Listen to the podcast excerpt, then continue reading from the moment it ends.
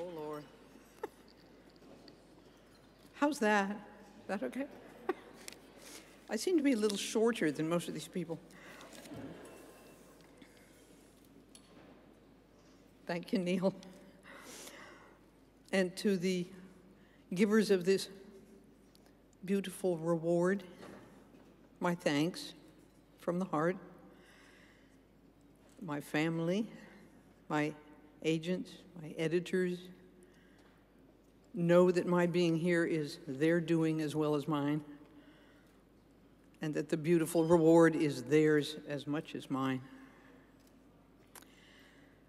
And I rejoice in accepting it for and sharing it with all the writers who were excluded from literature for so long, my fellow authors of fantasy and science fiction,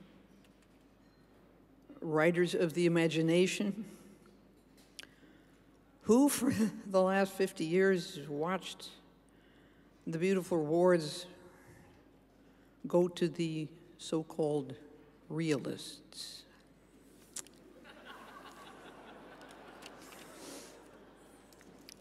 I think hard times are coming when we will be wanting the voices of writers who can see alternatives to how we live now and can see through our fear-stricken society and its obsessive technologies to other ways of being, and even imagine some real grounds for hope. We will need writers who can remember freedom, poets, visionaries, the realists of a larger reality. Right now, I think we need writers who know the difference between production of a market commodity and the practice of an art.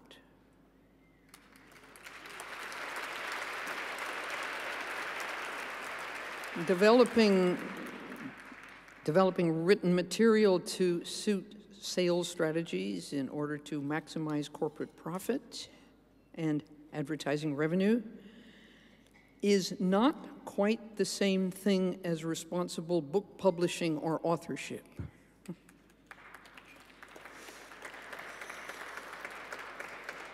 Thank you, brave applauders.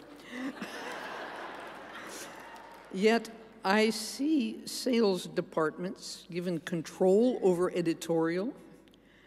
I see my own publishers in a silly panic of ignorance and greed, charging public libraries for an e-book 6 or 7 times more than they charge customers. We just saw a profiteer try to punish a publisher for disobedience, and writers threatened by corporate fatwa. And I see a lot of us, the producers, who write the books and make the books, accepting this, letting commodity profiteers sell us like deodorant and tell us what to publish and what to write. Well, I love you too, darling. Books, you know, they're not just commodities. The profit motive is often in conflict with the aims of art. We live in capitalism. Its power seems inescapable. So did the divine right of kings.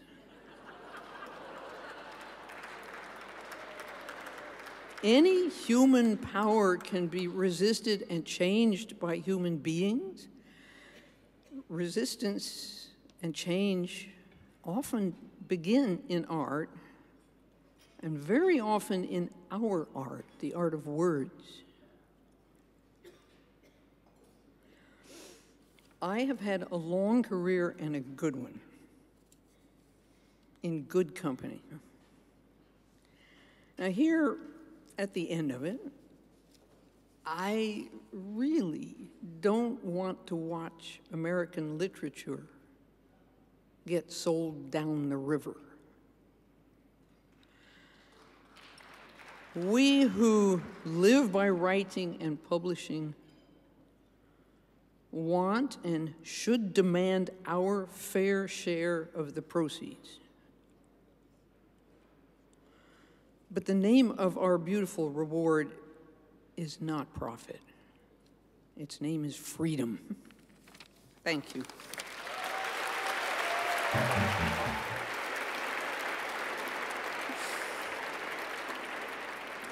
She did not rise out of the earth like an unearthly utopian phoenix. She just walked up to the podium like it was nothing. Unbelievable. I decided a couple weeks ago that I would go to my bookshelf and reread a little Ursula Le Guin to come up with something witty to say, and then the whole day slipped away from me and I'd reread The Lathe of Heaven for the 20th time. Ursula Le Guin, that's all I have to say.